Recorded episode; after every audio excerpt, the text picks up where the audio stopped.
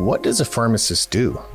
Well, most people might answer that a pharmacist dispenses the medications that my doctor prescribes.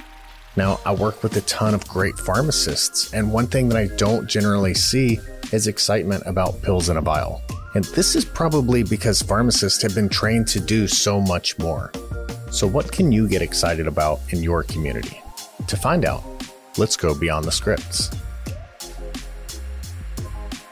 Everyone, welcome back to Beyond the Scripts. I'm your host, Will Tuft with PioneerRx, and today we have a special guest joining us from Mitchell's Pharmacy.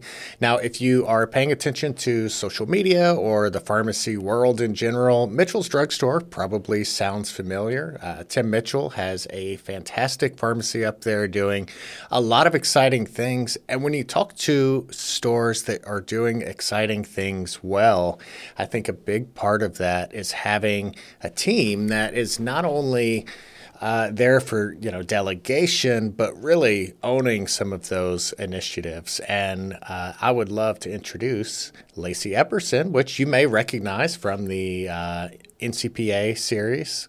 Uh, that we've probably all seen online, the uh, Show Me series. So, welcome to the show. Thank you. Yeah, I appreciate it. I um, it just kind of as a segue from what Will said. Um, I do serve as the director of clinical services at Mitchell's Drugstores. Uh, we currently own and operate two community pharmacies. Those are traditional community pharmacies. We also have a closed door long term care pharmacy and a recently opened um, Cost Plus pharmacy. So I would call that a non traditional um, community pharmacy setting. So I kind of carved that out on purpose.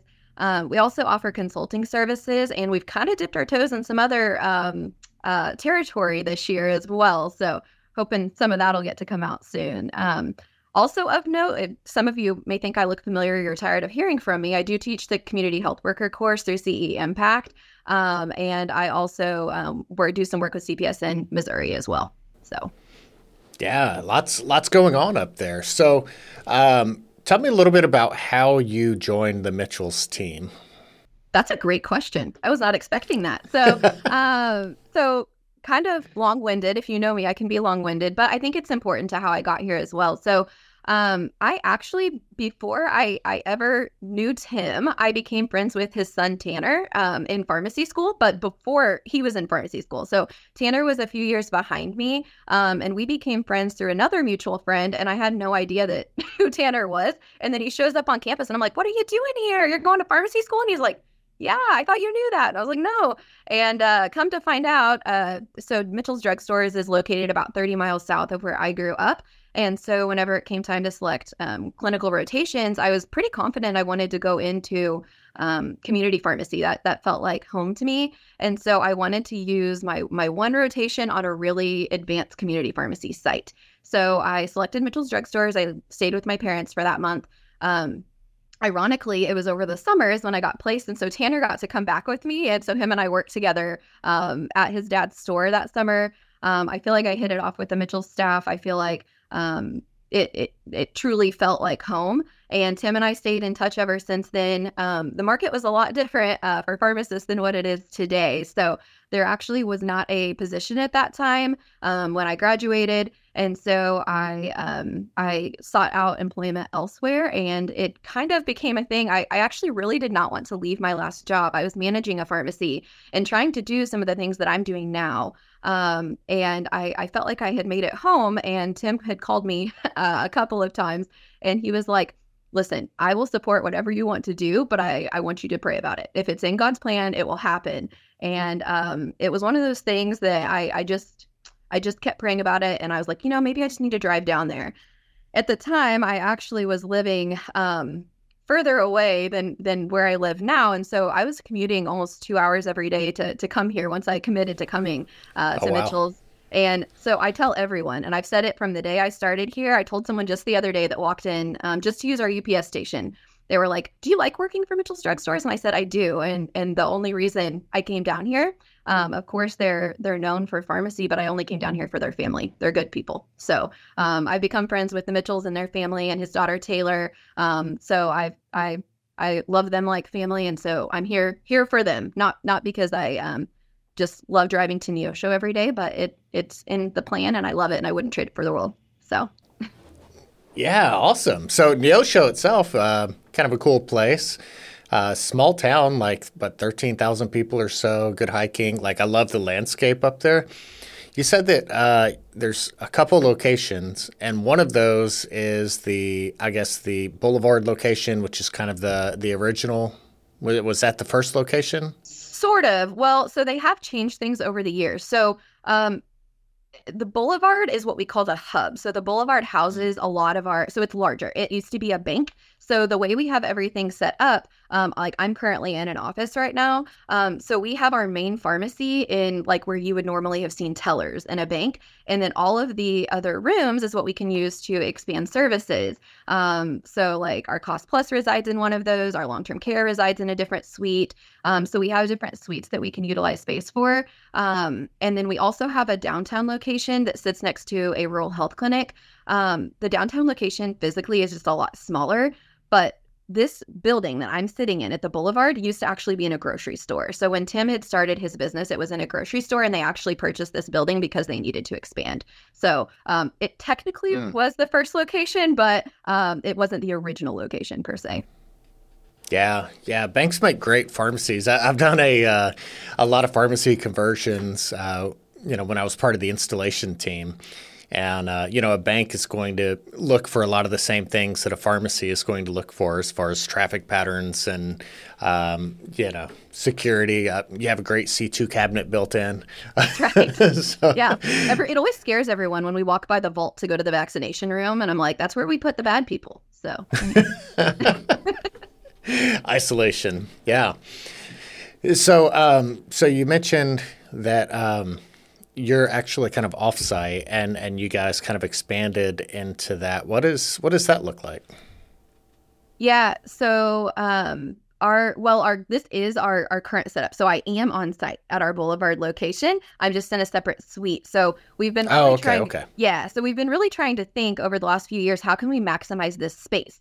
Um, so we're trying to turn it into um, when patients walk in, they view it as a healthcare hub. They can see what we're doing. Um, of course, this office is going to be a little bit different, but like the other day, I brought a patient in here to do pharmacogenomic testing. He's never been in here before, um, but I can keep that separate from my patients receiving um, point of care testing services who may be ill or things like that. Um, so we're really trying to create this as a space to utilize it for revenue generating services as well. So, but it is all um, right here attached to to our main location. Nice. Yeah, so uh, that location, when you walk in, uh, your patients are going to walk into kind of the traditional, still uh, independent retail pharmacy. There's boutique area. Looks like uh, a lot of Taylor's fun stuff. Go Chiefs right now, and uh, and um, and then Tanner. Um, I guess is he still doing the uh, ta- uh, plants by Tanner? He is. And those are always my least favorite counsels when people have a plant question because I I don't know a thing about any of them. So I always pray that Tanner's here the day that they ask a plant question. But yeah, so they've they've kind of made it a um I would call it like a, a modernized uh, front end lobby. I, I love our front end. I, I go into a lot of other stores um, with with my CPESN role and in different um, uh, consulting roles that I've served in, and I, I love their front end stuff. But it's kind of fun for them. They can they can mix um, leisure with work as well. Yeah, and it's such a fun like and and kind of romantic notion of what pharmacy is where independent pharmacy where you go into that place and in the community where you, yeah you're getting your health care but there's also that kind of connection because there's something special that you're not going to find especially in a small market where you know you may have a lot of your basic needs met. Um, but you know, some of those specialty retailers and the really cool things that you don't you know typically see in a in a smaller market get to be introduced and and so it's a it's a cool way to connect with the community on you know kind of a different level.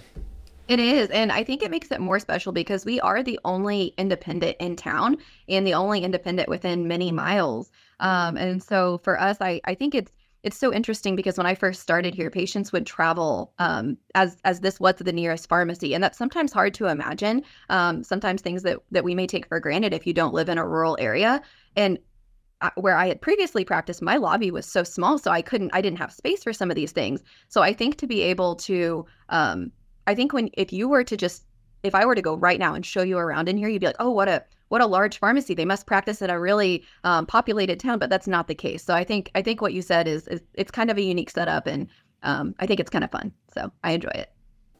Yeah, and and what's neat about that is I think one of the mental blocks that a lot of independent pharmacies put on themselves is they say that wouldn't work in our location or for our patient base that wouldn't work. Sure, that sounds great for you, but that wouldn't work in my town because we have a small population. Well, you have 13,000 people in your town, but obviously you're serving a much larger rural area. But, you know, it, it goes to show you're you're not uh, the the rules may not be as, as hard and fast on that wouldn't work with a small population, right?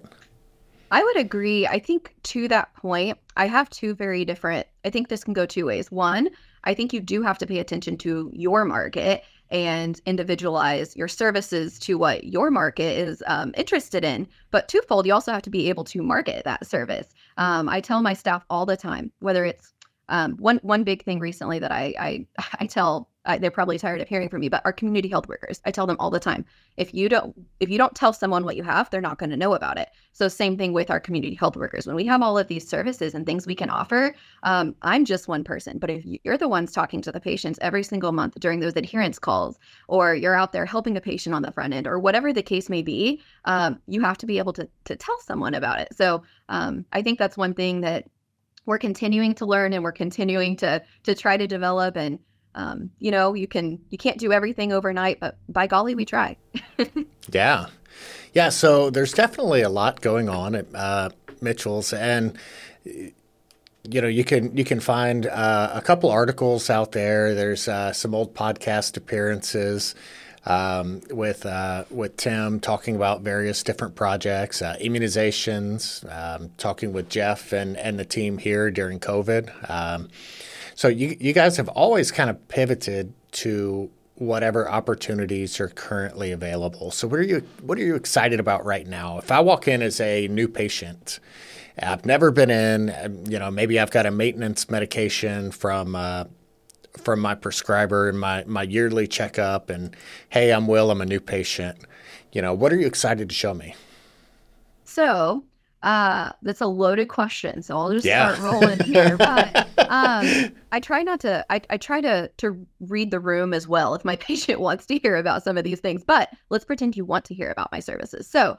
um i one big thing so we have really focused a lot um, over the last year on a cash based model. So a lot of this is starting from um, I've I've done a lot of research with the CPS Indirect Pay webinar. I've sat in on a lot of those. We've talked on some of those. Um, at, at the end of the day, there are so many different nuances that you're trying to juggle to keep your doors open that patients don't see that um, community businesses don't see. And so sometimes they don't realize that the expense associated can also be really great as well. Um, and so that being said, as we're trying to juggle all these things, we found a really simplified model and a cash based model. So um, that's where I spent a lot of my time is kind of how do we develop these services. So point of care testing, for example, um, I mentioned pharmacogenomics earlier. Um, we've got that as an option. I've got a, a recent edition of the CogniView screening um, to detect early onset cognitive mm-hmm. um, disorders. And um, that, again, we're offering these things as cash based services. these are all all of these things that I'm going to continue to discuss were kind of act, they're acting as a complement to our recent cost plus pharmacy. Um, so we're trying to get creative with how do we maximize a membership for a patient. And it's so weird because if you think about, I could probably pretty easily go sell a Sam's Club membership to someone, but if you tell them to buy a membership for healthcare or for pharmacy, they don't understand why it's it's valuable until you can show them. So I've been working on some things with nutraceuticals um, and just really enhancing our point of care testing um, with different services that that I believe that our market would benefit from. But again, we're only cashing these things. So I, I don't want to right now, I do think there's value to learning medical billing, but I also don't have the capacity with all of my projects and to teach another staff member um, because that takes time as well. And then it takes someone to reconcile. So we're just cashing all of these things. Um, I've got um, lots of acute care testing on site. So COVID, flu, strep, RSV. Um, I've got chronic care testing, A1C, cholesterol, um, trying to think, blood pressure, glucose, things like that.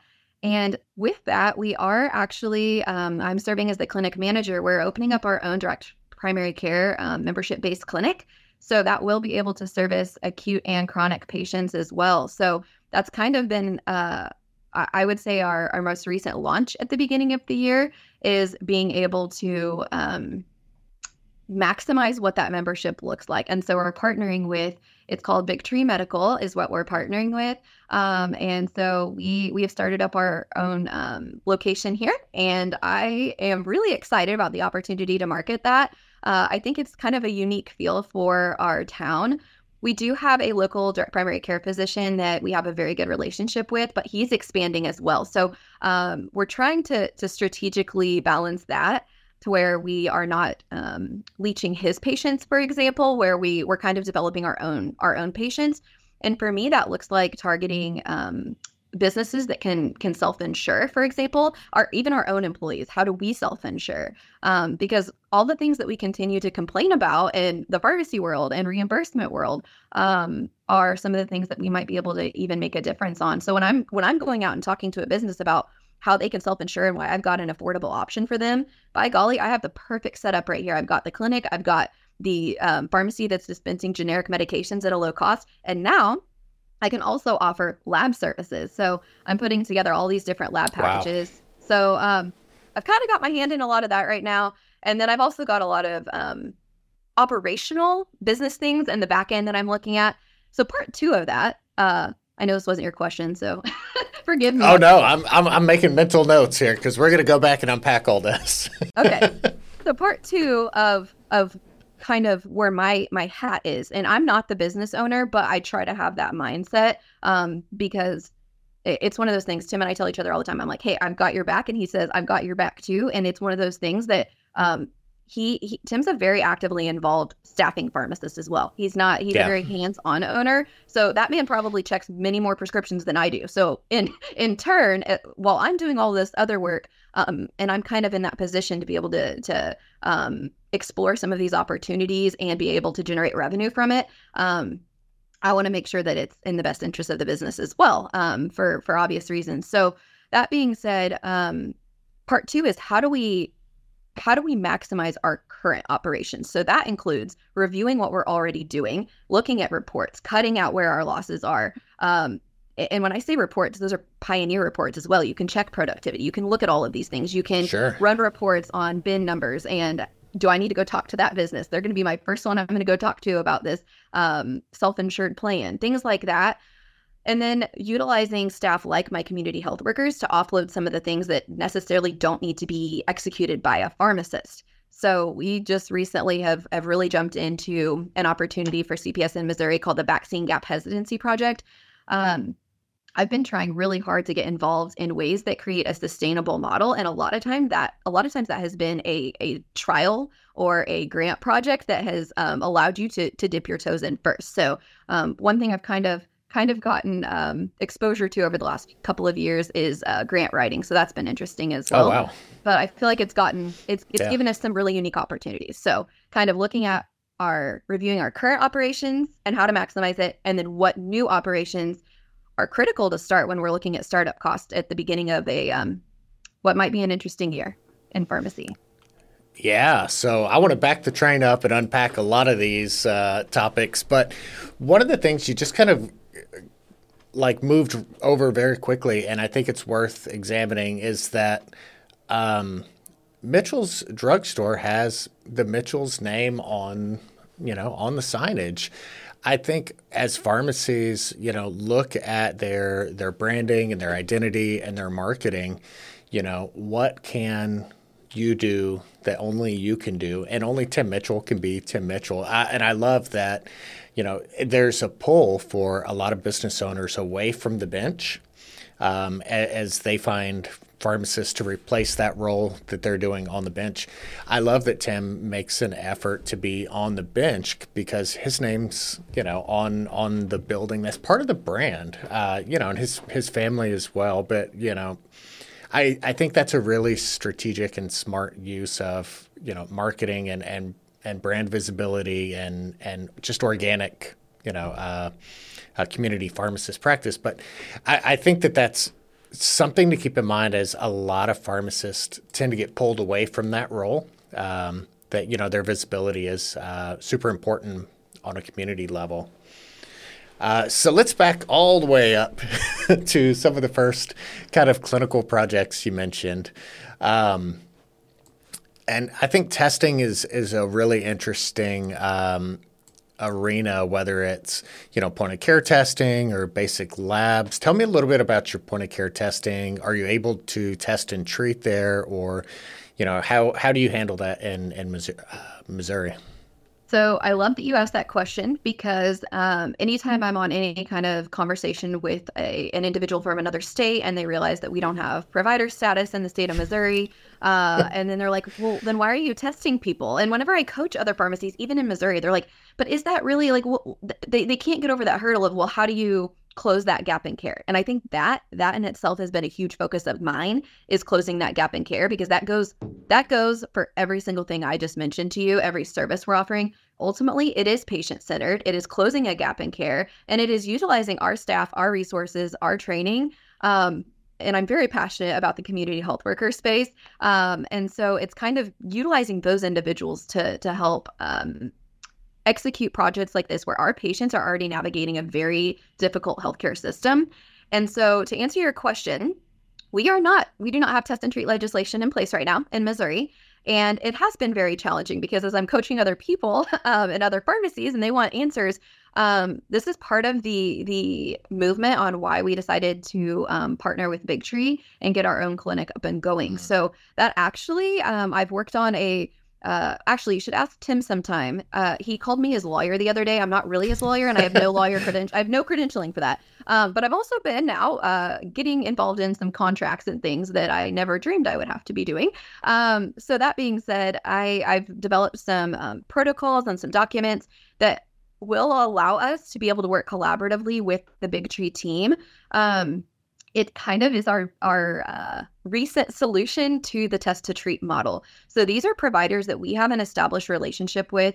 Um, we have set up a BAA, a CPA with them, um, and ultimately it is up to them. It is up to their discretion. But when these patients are um, testing positive for strep throat, for example, are testing positive for the flu. And these are a lot of patients. A, if they're cash paying, they likely either don't have a, a PCP to begin with, they don't want to make an urgent care visit, um, or it's just a convenience factor. If they're already doing all of these things and they've come to see you at the pharmacy, uh, their next question when they test positive is, well, what do I do now?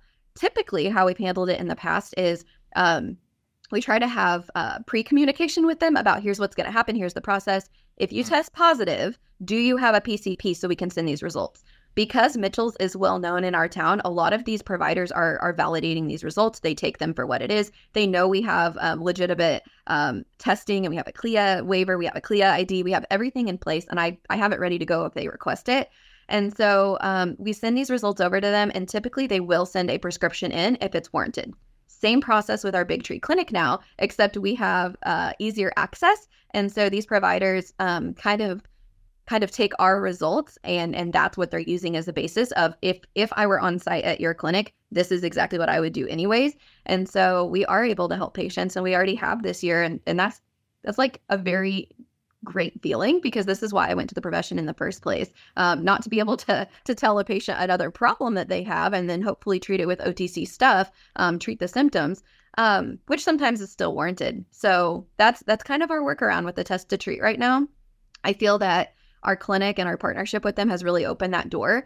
We could have done the same thing with a local provider as well, and done. Uh, we could have set up a type of CPA. I know a lot of pharmacies that do that model. Um, a a CPA usually is pretty expensive, so that's something to consider um, if you're going to have enough tests coming through to be able to do that. Yeah. And then um, B, you have to have a provider that um, it's just very you have to be very careful with outlining that whole process and i again i have had some providers interested in doing that but for us it was do we want to pay for a service that we don't know if it will make up the cost? And at the end of the day, I keep telling you we're focused on cash. Let's let's not kill cash flow any more than we have to. So it was just a decision that we made that's um, so far I think a very positive thing for our, our pharmacy and our patients. Nice. So um, you're doing the um, point of care testing, I guess, and then uh, you mentioned the pharmacogenomics, which I think is really interesting, and I, I I feel like we're going to look back at uh, you know the 2020s and 2010s of kind of you know that being such a, a an outlier in and a lot of uh, pharmacy offerings, and look back and and kind of 10 years down the road say how how are we not examining the patient before just you know giving them uh, medication? So tell me a little bit about that journey. How how are you you know using that in your pharmacy today? Yeah so i've had i've learned quite a bit already over my pharmacogenomics journey and I, I do want to say, I think this is a good time to mention another Tim quote. So just the other day, I said something to him. I said, I just feel like everything I'm trying to do is difficult right now and nobody has answers and there's no literature and everything's in the gray. And I'm a rule follower. So for me, I hate the why can nobody give me an answer? And, and I just want to make sure I'm doing things right. And he said, yeah. he said, well, sometimes that's a good thing. Maybe that means you're on the cutting edge of something. Maybe that means you're trying to change the way things currently are. Um, and he said, and you know what? At the end of the day, you are you are practicing in the the best. Um, you, are practicing in the patient's best interest. You're not doing anything um, harmful you're you're you're being careful you're asking for advice from your inspector and things like that so um it, it was just funny though because i'm always like why, why can't everything just just be straightforward when i try to do it? So pharmacogenomics has been one of those things that hasn't been straightforward. Um a it took research on a company that i wanted to to partner with. Um it took uh, a lot of uh, uh, Zoom meetings and other things to kind of make sure that I, I understood the process. Um, ultimately i ended up partnering with GeneMarkers um, and they they actually have some uh, support from other pharmacies across the nation so i kind of did my research there. Then after i got some about a year later, after I had had been working on pharmacogenomics already, um, GeneMarkers reached out and they asked me to speak for one of their um, launch webinars for CPESN. So now they're um, they they have an initiative with CPESN as well. So it sounds like they're growing, and that makes me feel better um, that that I also have support of other um, colleagues across the nation as well um, in what I'm doing. So I guess I accidentally helped develop some some uh, uh, documents and things that may be helpful to other people. So, a couple of things. One, again, you have to look at your state legislation and how they define things. Um, mm. I I am simply swabbing patients. I am sending that off. And one reason that I partnered with GeneMarkers is I don't have to deal with any of the billing. Once again, that was the a big push is I don't have time to fight with insurance, especially on pharmacogenomics. Now, if I were uh, an insurer, I would say, yeah, by golly, if I paid this many dollars for a patient that's uh, had to change antidepressant meds X amount of times over the last 10 years, I would probably pay for the test. But that's not, it, it would blow your mind how many payers do not see it that way. Um, and so there's a lot of supporting evidence that has to be submitted with it. I've kind of got my list down pat now on here's what I need, here's the testing requisition form, here's the supporting chart notes. And a lot of that has been education of the local providers who are signing off. Again, I looked into the CPA path on this as well. Um, I really thought that was going to be my end to testing patients was let's sign a CPA, I can have someone sign off on it. But after doing some research, I I'm not I'm not the one changing therapy. I don't need CPA for anything. I'm not modifying anything. I am receiving the results and providing them to my patient. Um, and and it is still up to the discretion of the provider uh, what they what they choose to do with that. So after kind of brainstorming some of this, um, pharmacogenomics has still been interesting, and I still feel like it's changing. Um, yeah. But before I ever began offering it as a service, um, I kind of looked at our market and I thought, well, is there no one down here offering it? We have some some local uh, health systems down here that I I figured would probably be able to offer it. So they do. One of them does, but they don't actively um, they don't actively test people for pharmacogenomics. And every answer I've gotten, whether it's through different relationships with providers, when I've asked, I've I've said, so can I ask why you you guys don't want to test or whatever the case may be? The answer always is from the provider's perspective. They say, honestly, it's not that I don't want to test, it's a liability, and I'm not sure what my company would think of it. And so they view it uh. as a liability because, quite frankly, these are this is patient DNA. These are results that won't change. And I think it's some sometimes viewed as it's so interesting to me how uh, it's kind of an ethical debate. Um, whereas in reality, we test for other things all the time. We test for lab results all the time. So I um I'm not sure what will come of pharmacogenomics. I think it's being utilized more and more and more frequently. And I think where I've generated the most referrals is from the same providers that are comfortable with it and they now have seen the results like, oh, that's what it is. This wasn't a liability how I look at it is, uh, well, I've documented either way that your patients had this amount of reactions to medication sure. and that it's not working. So I find that to be a liability too. And that's not threatening. That's just the truth is we're documenting too. So why, why do we always have to, to sit and wait for someone else to make a difference and, and implement uh, a patient care initiative? So I try to just view it as a really collaborative relationship with the provider. And if they don't feel it's needed, I also have that buy-in. And so kind of I, am still maneuvering it every day, but I always take my patient patient uh, case by case. So I have a patient come in and they're like, "Well, I just want to be tested because I just feel like I've been depressed." Well, maybe maybe you're not a good candidate. This isn't telling you if you're depressed or not. Um, but I'm really trying to focus from a patient safety standpoint is where I'm trying to take my stance. So um, yeah. looking at patients with um, lots of changes in um, antidepressants, anti-anxiety medications, opioids on board, things like that. Um, I've I've gotten really involved. The Missouri Board of Pharmacy has um, an initiative called the RX Cares. Um, it's a it's a type of funding, and it's an RX Cares initiative. And so I've taken a, a real stance to try to make a difference on patient safety.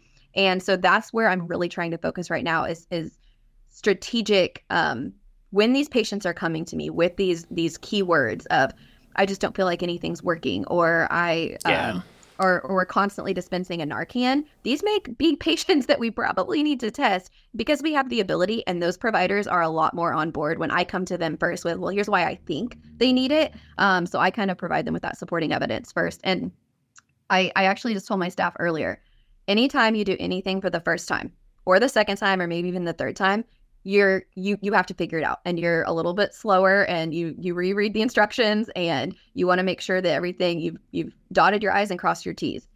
Once you make something a habit you you feel more comfortable and and that's when when you can really just start to streamline these services. So um i guess that's kind of i, I would say every single thing i've mentioned to you is probably at a different phase on that spectrum yeah. but um but yeah you have to do something for the first time and and figure it out That's that's such a good practical use case as well because like SSRIs can be such a trial and error process, and when you talk about affecting quality of life for a patient, uh, wow, you know, when you're dealing with you know depression and and those symptoms, you know, finding the drug or, or having an idea of you know which direction is going to actually help that patient early on can you know really make a huge difference in a lot of people's lives. So uh, that that's really interesting. Well, and that's just I'm I'm trying to take the perspective of I am looking out for the best interest of the patient and I am, am I am providing them these results that can be utilized by their prescriber how how they how they should. So that being said, if a patient doesn't have a, a PCP or a prescriber or any kind of supporting chart notes, um, it's not re- they're not going to be a good candidate for this type of service. So it does have to be a very collaborative, um, documented service. So yeah, I, I feel like I feel like that service could use a rebrand because pharmacogenomics or you know just the the DNA phrase being uttered uh, sounds kind of you know scary. Whereas if you called it you know a drug effectiveness test or you know something catchier than that I, I think you'd probably have a lot better uptake. But yeah maybe, maybe it's time for a rebrand on that one. Well you know what's funny? I this is another thing that i do all the time and i, I have no idea if i'm allowed to but this is an example. I, I asked this was probably a couple months ago when we got an audit. I asked him, I said, Well, what if we audit them? And he was like, I don't think you're allowed to do that. What if I rebrand the name? I don't think it'll I don't think it'll stick, but if other people support me, maybe we can rebrand it. I don't know. But then I'll have to talk to some board on on why I think it should be rebranded. And I don't know that I'm the right person for that. But happy to yeah. help if anyone wants to start start that. So, so uh, you talked about quite a few different uh, clinical projects. Um, one of those that I think everyone's ears probably perked up was when you mentioned the cost plus model. So you're you're doing a lot of these services on a cash basis, um, and then you are exploring PBM uh, uh,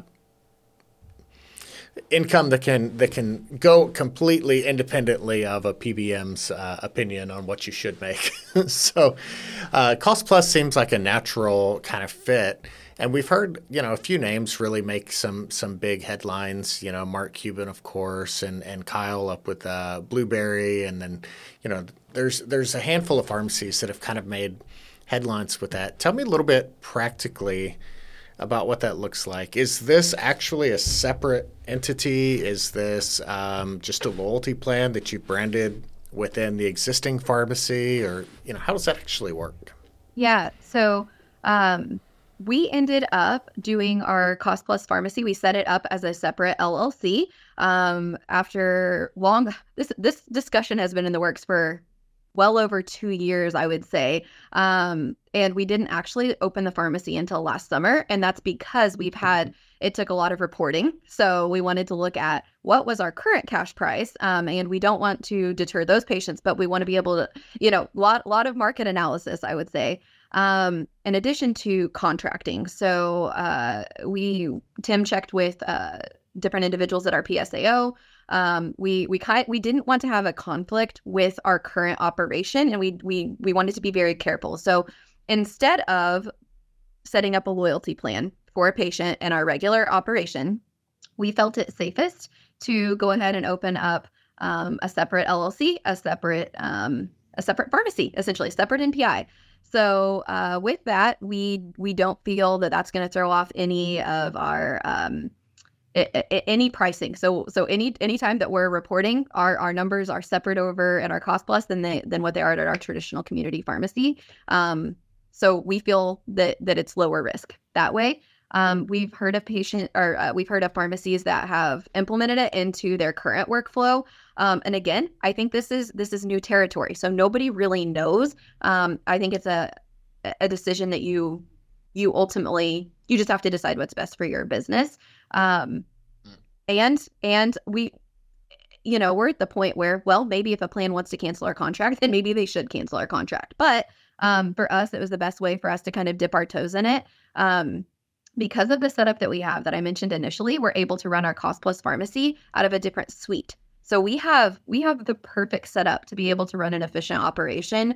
Um, and not everyone has that so i can understand why they would want to implement it into their their current operation as well um, but we we have a very unique staffing situation that we're able to to have um, someone staffing that pharmacy so so we just we have the i feel that we have a better a better setup to be able to to run the pharmacy this way um, and i also feel that it gives us some um, leverage whenever we are talking to businesses in the community uh, this is interesting and and i'm not sure what will come of this but one of our first patients in Cost Plus, I'll never forget. Um, it was a vet's office shopping for insulin, and I'm like, oh my gosh, this is perfect. We should talk to all the vets. So, um, you know, it, you, you never know where you'll find your market. When we opened Cost Plus, we didn't think about we didn't think about all the pets that need their medicines that uh, you know that that all the um, humans don't want to pay for the regular pharmacy. Sure.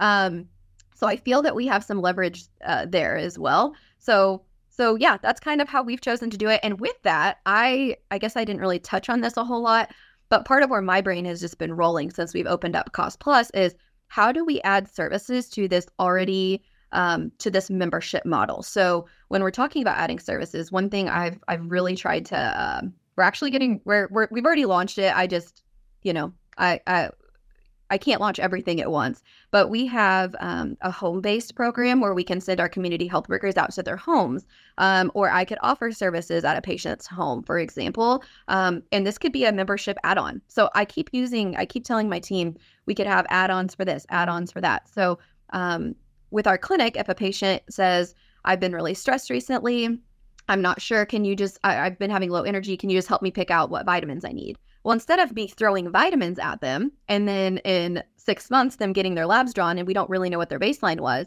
I now have the ability to offer low cost labs in partnership with our Cost Plus pharmacy. Um, I now have that ability to offer low cost labs get actual results and then we can use our own branded line to uh to to get the mm. patients what they need so i'm really focused on this this idea of wellness and closing the gap in care because i do feel like so much of my job is um we just want we just want instant gratification. Patients just want us to throw something at them because that's what they're used to and that's what they're told to do is we'll just go by the pharmacy and have them pick out a vitamin for you. Well, that's fine and I'm happy to do that if a patient doesn't want to pay for the labs or go through that process. But if we want actual answers instead of band aiding a problem, let's look at what other options can we offer. Um, and so I really just feel like we've been able to increase patient access to a lot of services. Um, and even if they don't go through us, at least they now know that these are options that exist and they can maybe um, actually treat treat their conditions and um, find some answers. Yeah, and you guys do pretty much like any lab that a, a patient would need, or because that's that's something that's interesting. I think in other countries, if if you know you heard on a podcast about iron deficiencies, and then you're like, you know what, that sounds like me. Maybe I should go get my iron level checked. That's not something that's really accessible for most people. I don't I don't know that I could just go get my iron checked somewhere. Not without an order. I mean, not yeah. not without a physician's order. And then the other piece of that. So let's say you're the patient that listens to that uh, like podcast or, or whatever the example was, uh, even worse, they're like, maybe I need more potassium. And then they're like, they don't realize that o- OTC medicines can be dangerous too. Um, and so instead of picking up the whole laundry basket of things out on our shelves, um, we can just tell them. And, and, you know, maybe B12 is not the best example, but I can really individualize a patient's package. And to that point, are we charging for these services? So instead of the pharmacist spending 30 or 40 minutes researching all of the supplements that a patient needs when we have no data to support um, a lot of these, anyways, maybe I charge for a consultation to be able to do these things. And patients are surprisingly, even in our town, patients are willing to pay for services if you tell them that you are. So it's it's just kind of changing that mindset. Um, of a lot of uh, practice habits that we've gotten used to over the years, and it's just trying to set set a status. I, I can't call my doctor's office and ask for 45 minutes of their time over the phone and expect an answer back immediately. If we're trying to push the appointment based model, we've got we've got to embrace it. We've got to push the appointment based model, but we've also got to offer services that support that as well. I feel. Yeah. So that's interesting. You know, when you have this many great services that you offer, yeah, what does that onboarding look like? If, if a patient transfers, they just moved into town and they have, you know, a handful of medications. So they're already a sync candidate, um, never been in the pharmacy before. You know, do you, do you look at their medication list and, and look at their insurance and decide, you know, cash plus over here or, um, you know, or stay with us or, you know, how do you, what's that initial conversation without blowing their mind? Yeah. Yeah, so this is realistic. This happens every day. So, number one, one thing that I love that you mentioned, and that is a huge passion point of mine, is our adherence services. So, I, I even have gotten away from calling it MedSync just because we're doing more than just syncing their meds. Um, we're calling it CareSync adherence. It's our adherence department. Um, so, these individuals, it, it's an automatic. I rewrote our policies and procedures to say that this is how Mitchell's Drugstores operates. So, um, it, it's a better business model and it's a better patient care model as well. That and that's what we found. Um, that being said, we do have an onboarding process for uh, the the adherence um, enrollment, and by doing that, that allows these individuals to talk to one of our community health workers, and they also have been trained on various uh, various uh, keywords, I should say. So whether it's an affordability issue, whether it is a good candidate for uh, pharmacogenomics, whether their uh, mother that they're taking care of needs a cognitive use screening, um, you know, all of these different things, or whether we do need to do a home visit, delivery, all of these things, it's kind of um, assessed on that initial onboarding after that, when we're looking at insurance status, um, if I have a patient that is not insured, um, I'm I've really got to take a look at what is what are the medications and how many, for example. So our membership model with Cost Plus is really set up on the basis of patients that are, for the most part, patients that are taking all the generic medications, and we believe that there is a benefit to them purchasing a membership. There's a threshold. Is my membership more than paying for the savings that I'm getting at Cost Plus. So if you're only taking a lisinopril 10 milligrams, for example, uh, you probably don't need a whole membership for Cost Plus, realistically. Now you're welcome to go over there uh, and use that pharmacy, but you get a with a membership, you're getting an even greater discount. So we are able to uh, monitor those medications, dispense in larger quantities with the prescriber's permission, um, and the, that that takes less of our time too. So we're going to give you a discount if we're using less labels, less vials, less phone calls, less renewals, all of these things. Um, and so I've got a patient that, and and honestly, one weird, uh, unique, I should say, uh, patient population that I found this is benefiting is even our our Medicare D patients that are paying low premiums, high um, copays over at our pharmacy, mm-hmm. our, our traditional pharmacy for their generic medications. So I've actually found some of those individuals that um, they're really struggling with affordability issues. And when it comes to that, I tell them, hey, I can save you money if you use this pharmacy. And in turn, I am not playing the insurance's games of only having to dispense the 30 day supplies or only having to wow. get uh, th- this sounds silly, but I I mean, even generic medications that cost me, let's say it cost me four dollars to to purchase, their insurance is requiring a PA on some of these because they would prefer them to use the dollar medication, for example. And I'm yep. like, this is ridiculous. Now, what would we do? I would cash it out. So for our patients that are receiving adherence packaging, it does get a little tricky because we we pretty much we need to be able to see all their med- medications at once um, on one one server. But for our patients that um, either aren't in adherence packaging or they have no problem, I one example, Armour Thyroid. So what the patient was being charged over on our traditional pharmacy through their insurance was three and a half times what I could get for them in our cost plus pharmacy. Now, with having the cost plus pharmacy, we of course have a different contract with a wholesaler. Um, and it's because of that transparent model. So so that took some work as well as far as not setting up the pharmacy overnight. Um, so it kind of depends. And and we really just try to individualize. So yeah, I need that patient list. I need to see what they're taking, how often they're taking it. Um, and for patients that I, I, have people all the time, they come through the drive through. Hey, so what's this cost plus pharmacy? Well, you're only picking up a Z pack and an inhaler, and you don't take any meds. You probably don't need our you don't need a membership at our cost plus pharmacy. Um, I like to compare it to Sam's Club, but it's kind of like if I'm only going to go to Sam's Club once a year for you know to load up on meat, maybe I don't need it. You know, I or you know whatever sure, sure. But if I am a business owner who uh, is constantly purchasing supplies every month, maybe I do need that membership. So it, it's a similar concept. It's just there's been a lot of education to patients and to our community and to prescribers on on what this process looks like. And I don't think there's a one size fits all answer. I think we we truly do. Uh, the pharmacists we we're trained to kind of look at that list and say, hey, yeah, that makes sense.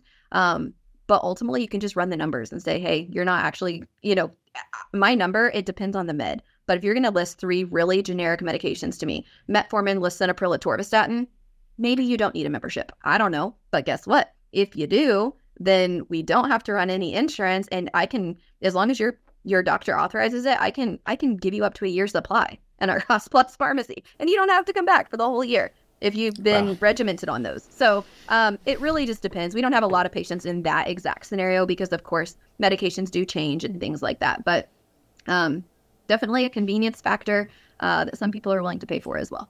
So yeah, yeah. And when you go into the pharmacy every three months or six months or whatever interval, again, leveraging that appointment based model so that you guys are planning ahead of time for immunizations or, you know, any, any uh, labs that you need to update.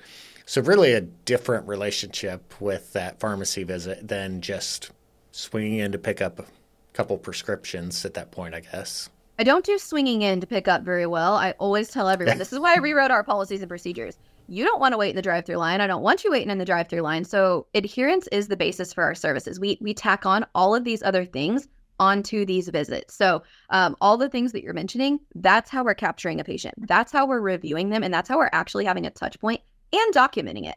So that's the other thing I hear a lot is, well, I don't have the time. I don't have the time to document it. Well, you're already documenting it anyways because you're making the adherence call. You don't have to waste more time. You don't have to take more time. You don't have to pull someone away.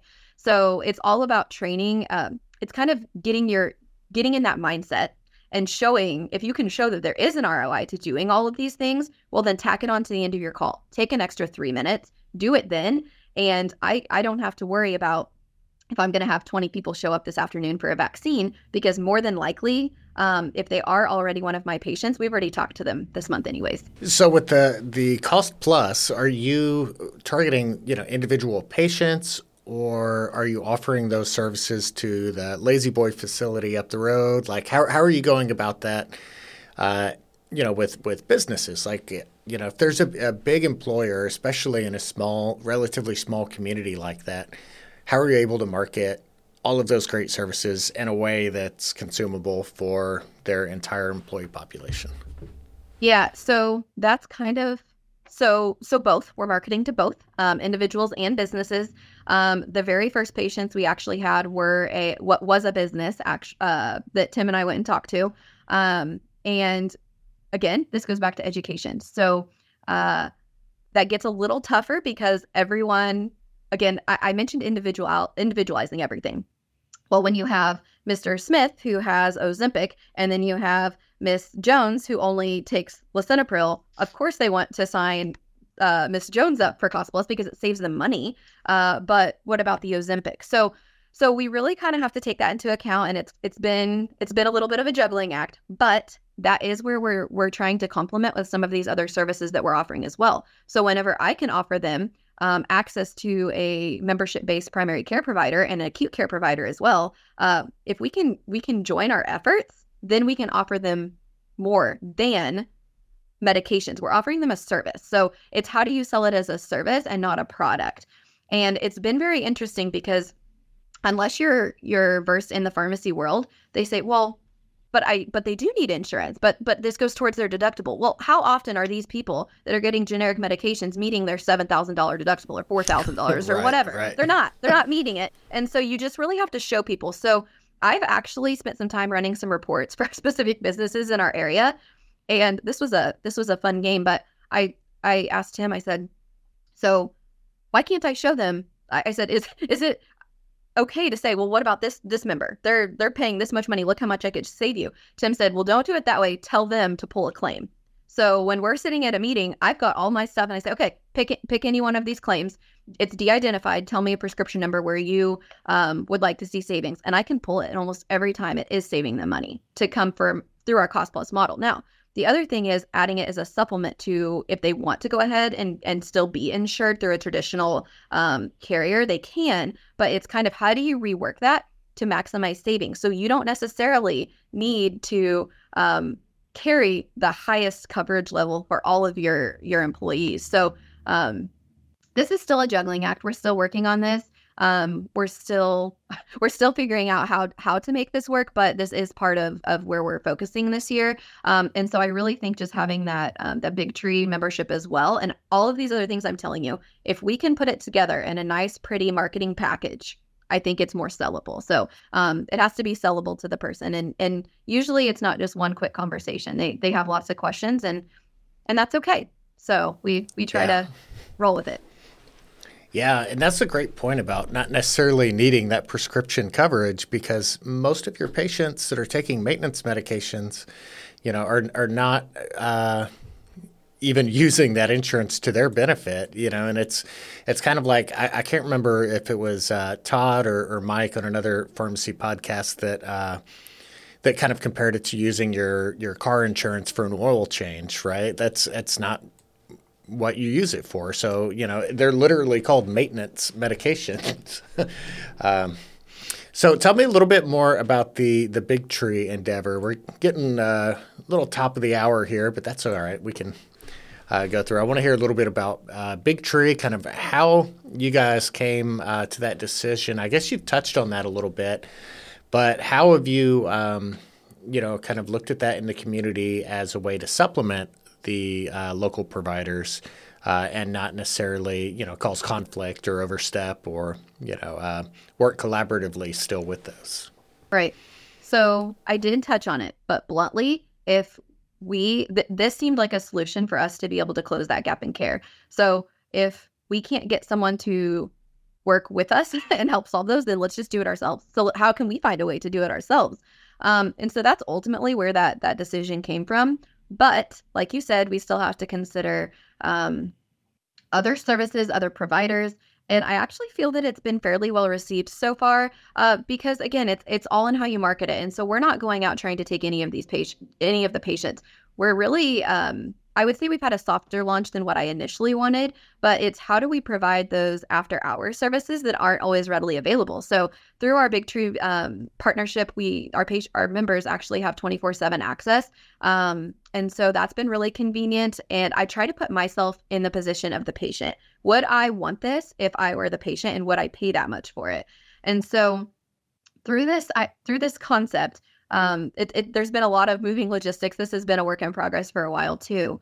Um, but we have been able to contract a certain rate with our local um, Quest lab and possibly another lab service uh, to be able to offer certain labs. So I, I know you mentioned that earlier, but this is even an easy way for patients to be able to do that. So maybe we're not taking away from their primary care, for example. Maybe the patient is um, just interested in some of these ancillary services that we're offering, or they're interested in the nutraceutical line, or they're interested in knowing um, what their uh, why their energy is so low post COVID, for example, what labs are off. And and you know, maybe I can't do that. Um, but maybe I can. And if they're interested in it, then it's all about listening to what the patients are telling you that they're looking for and being able to have a, an easy referral process for that. So, um, patients are paying copays to go to their doctor. Uh, they don't have time, they can't get in for six months, whatever the case may be. So, we're really here as a support for those individuals.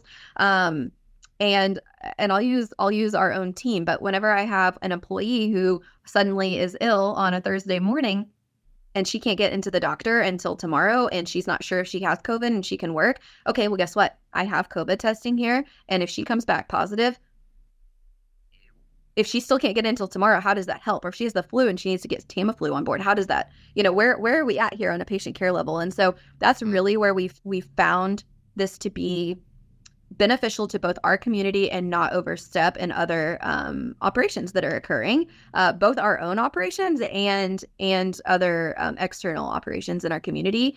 Um, it's not going to be for everyone, of course, but I've been recently trying to research ways um, to do like a major medical with it as well. So someone like like myself. Um, you know, I I had a I had a baby in 2022 and I'm sitting here thinking I'm like, well, but Big Tree wouldn't have been a good option because what happens whenever I have to go to the hospital and I have that huge expense. So I've really it's kind of made me um, start to to think, okay, if I'm the patient, what questions would I be asking? And that's kind of where I'm spending some time researching right now and trying to make sure that I have answers so that when my patients do ask or the employer groups do ask. To answer your question, uh, you mentioned uh, a local employer group. And so that's where if I can sit there and say, hey, I've got 24 7 virtual um, acute care clinic. I've got a, uh, a, DPC as well. I've got the nutraceutical line. I've got a pharmacist that can run these labs. I've got the referral process in place. I've got your medications taken care of. When you can say that I've got all these things, they're like, okay, this is weird. Why have I never heard of this? Well, because no one else is doing it in our, right. you know, in yeah. our in our town. And so that's where it becomes sellable. But we are back to what you said at the very beginning we are the local people. We're the people also receiving these services. We're your people that can tell you um, when you don't have transportation, where you can receive that. When you don't have affordability, where can we get that? When you don't have access to food, where's your local food pantry? So it's been so nice to be able to complement an aggressive cash business model with the locality as well. So um, that's that's our goal. But maybe you should maybe you should recap with me at the end of the year and see if we were successful or not. I don't know. So. So it is interesting that you know the pharmacies that uh, are high performing. You know, there there are not many that I've talked to that have a single solution where we started compounding this miracle medication and, and and that changed our business. It's it's usually these small victories on so many fronts that are just driving the business forward. And I think Mitchell's is a great example of that. One thing I wanted to uh, give some kudos to, uh, I, I, look before I ever uh, you know have a guest on. One of the things I do is just drive around their community on Google Maps, and you know you get a feel for for what it's like to live there a little bit. It's kind of a amazing future piece of technology from uh, you know if you kind of think about growing up in the 80s and 90s, but. Um, the uh, the Boulevard store on Google Maps right now, you can see the branded delivery vehicle parked out front. There's this beautiful waterfall. And then you guys actually have a, a sign for the uh, Chamber of Commerce beauty spot right out front, which is you know not there year round. Uh, you have the uh, sign up for flu shots, which was also seasonal. There's a, a, sign for the Cost Plus Pharmacy out front. So I thought it was really striking just how how well maintained and, and, great looking the pharmacy was from uh, from Curb Appeal, but also the you know the marketing and and the the fresh messages that are out. I thought that was really neat, um, just from looking around Google Drive or uh, driving on Google. I can't take a lot of credit for that, but uh, if I rolled this window up, you'd see the fountain and most of those things right behind me. So um, I think I think that's another thing. Even when since since Tanner and Taylor have been on board, I think we've all just tried to really say, well, where are people getting their information and how are they accessing it, and what do we want them to see from Mitchell's if this is their only uh, encounter with us, or they're googling us, or um, they need to get a hold of us. We we want to make sure that that we're able to service their needs and and kind of if you have one impression, what what is that impression? So um, yeah, I, I appreciate that acknowledgement. I'll be sure and, and tell Tim because he's maintained it over the years. Yeah, well, it's definitely a you know a visual representation of a progressive business right? When i go into a business like that i expect something progressive not something stale and you know um, oh that place isn't going to have it. They're old school or, or whatever. It's it's that that line of traditional and and uh, embracing progress so. Well and what's funny about you saying that if you were to walk into our downtown store totally different feel but also fits their location. So when you walk in, it looks like an old time pharmacy. They've got memorabilia, they've got all of these. It, it's truly the downtown feel, like the soda, the soda fountain feel. Um, and so it's kind of interesting how how different our two locations are, space wise, look wise. Um, but equally, they're able to offer all of these things. And again, it's how how do you present that to the patient? So um, kind of interesting, yeah. Yeah, yeah. And so when you say downtown, um, uh, you guys actually have like the old downtown square with the courthouse in the middle. You know, uh, great like kind of Norman Rockwell small town downtown. Except, uh, unlike many small town communities uh, like that, it, it, seems to be mostly occupied and bustling and, and just a really great place to be. Uh, so, what are you excited about in 2024, 2025? You know, what's what's the we're all caught up now let's do the next thing. What what would that be? What are you excited about? So, I think what I'm most excited about is to have already, this sounds weird, but to have already been implementing some of these things so that we can refocus on what matters, which is the patient care.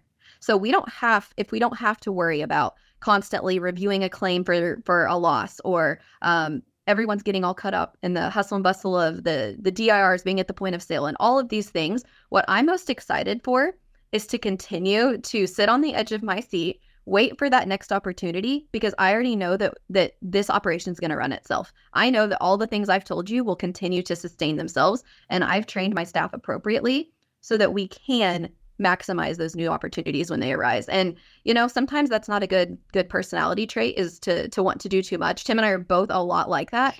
But if you can write write policies and procedures and train your staff and give that dedicated time, then I can sit here and tell you it's the weirdest feeling when I walk in and if I'm supposed to have all all clinical time on a Monday and I I don't have anything that I am trying to to research or do or implement, that's a great feeling. I would love, I'm so excited to be able to take more time away because constantly, if I'm pulling myself away, I want to be able to show the dollars for it. I would love for Tim and I to be able to take our time away and know that this thing's going to run itself and it, it's not it's cash flowing. It's cash flowing with all the things that I told you. So um, just being able to focus on those patient care initiatives um, and and uh, prove prove a name for ourselves and for independent pharmacy in general and and tough times. I love that. I love that.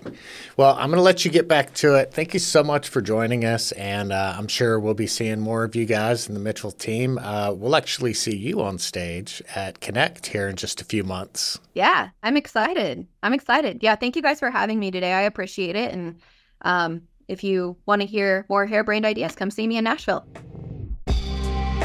Thank you for listening to this episode of Beyond the Scripts, presented by the Catalyst Pharmacy Podcast.